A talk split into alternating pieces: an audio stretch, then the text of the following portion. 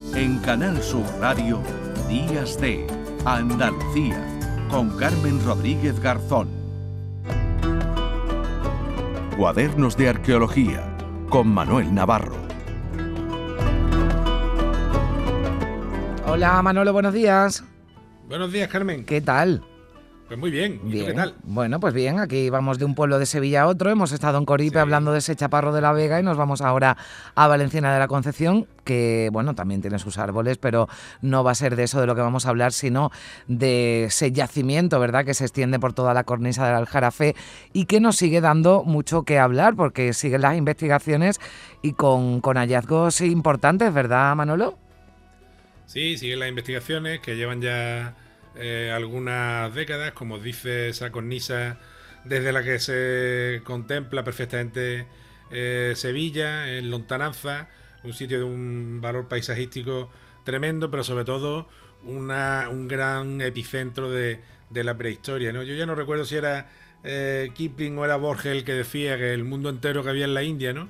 y, y, casi que se puede decir que la prehistoria entera cabe en Valencina, ¿no? Fíjate. Porque pues. la prehistoria de Europa Occidental tiene aquí uno de sus eh, lugares principales por la por primero por su extensión, es un yacimiento de prácticamente 400 hectáreas, lo cual no es fácil encontrar en esa en esas cronologías y Mm. luego también por la variedad tanto de, de monumentos como de informaciones materiales acerca del estilo de vida, eh, rituales funerarios, monumentos megalíticos. eh, es decir, Valencina lo tiene todo en la prehistoria y desde Sevilla se puede ir andando, que decir, que está, está sí, muy sí, cerquita, está, se da un paseíto. sí, sí, sí, está, y- un- Dime, dime, perdona. no, no, y que, y que a veces tenemos eh, el tener tan cerca eh, yacimientos y, y cosas de tantísimo valor. Ahora, por ejemplo, no se pueden ver partes de, de los ajuares que se han excavado allí, Mm. porque el Museo Arqueológico de Sevilla, como sabes, está eh, en, en obras, está sí. renovándose. Eh, pero bueno, es que hay unas piezas que sin parangón en el, en el mundo. Y también su investigación, que ahora nos hablará Juan Manuel eh, Vargas, el arqueólogo municipal de Valencina, y una de las personas que más sabe de este yacimiento, eh, nos están llevando a un grado de detalle eh, y, de, y de finura en la investigación de primer nivel mundial. Así que si te parece, pues Sí, saludamos ya a, lo a tenemos, Manolo, claro. lo tenemos ya. Manolo, hola, ¿qué tal? Otro Manolo por aquí, ¿qué tal? Manuel Vargas. Hola, buenos hola, días. ¿qué tal? Buenos, Buenos días. días. Bueno, nos Bien. decía Manuel Navarro que aquí cada vez que se rasca un poquito van saliendo, bueno, cada vez, eh, bueno, elementos, ¿no? Que, que, que no sé si sorprenden, ¿no? A los propios eh, investigadores que están, que están allí en la zona.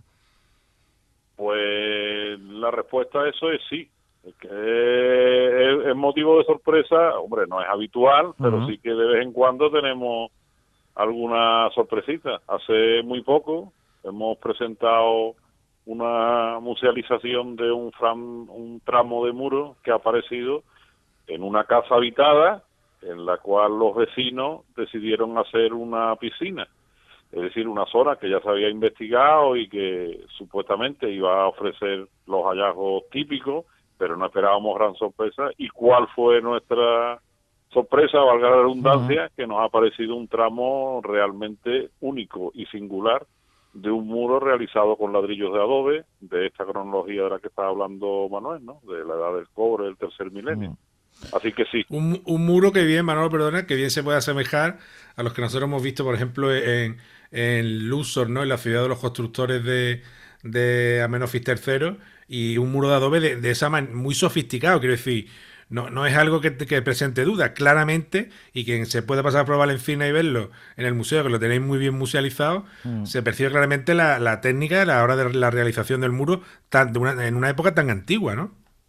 sí, sí, esa es la, esa es digamos la gran, la gran novedad del asunto, ¿no? De que no existen en la península ibérica o existen muy pocos estructuras de esa cronología del tercer milenio que estén realizadas con esa técnica que, como tú bien dices, es una técnica um, supuestamente de origen oriental, ¿no? Que lo tenemos reconocida en, en el creciente fértil o en, o en la propia Egipto. Eh, ese es, digamos, el, el, el key de la cuestión.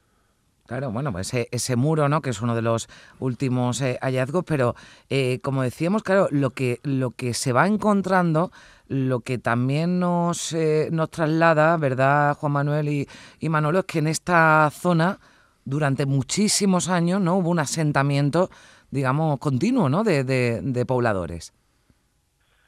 Sí, sí, digamos que arrancaríamos en torno al 3200 y, y finalizaríamos en torno a, si son mil años prácticamente, mil años son muchos años, visto desde la perspectiva actual, y, y hay un asentamiento estable, a la par que también posiblemente un lugar de congregación de habitantes del entorno para practicar algún tipo de ritual, porque hay una serie de depósitos que nos generan cierta complicación a la hora de interpretarlo, no son propiamente, digamos, restos de, de habitación, no son restos de una cabaña o restos de algún tipo de actividad, sino son unas cosas un tanto especiales y bueno, es complejo adentrarse en el mundo de la prehistoria, pero es muy fascinante.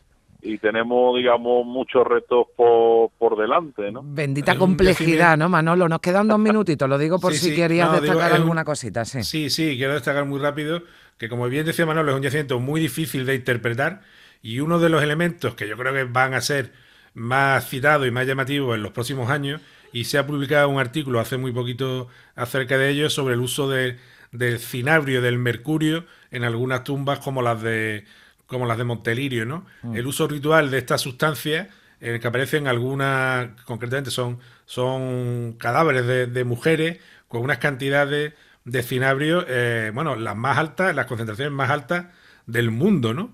Y no se sabe muy bien ¿En qué momentos estas, estas mujeres se vieron expuestas a esta cantidad de enormes de cinabrio y cuál era la finalidad, no, Manolo? Ahí hay también todo un filón para la investigación.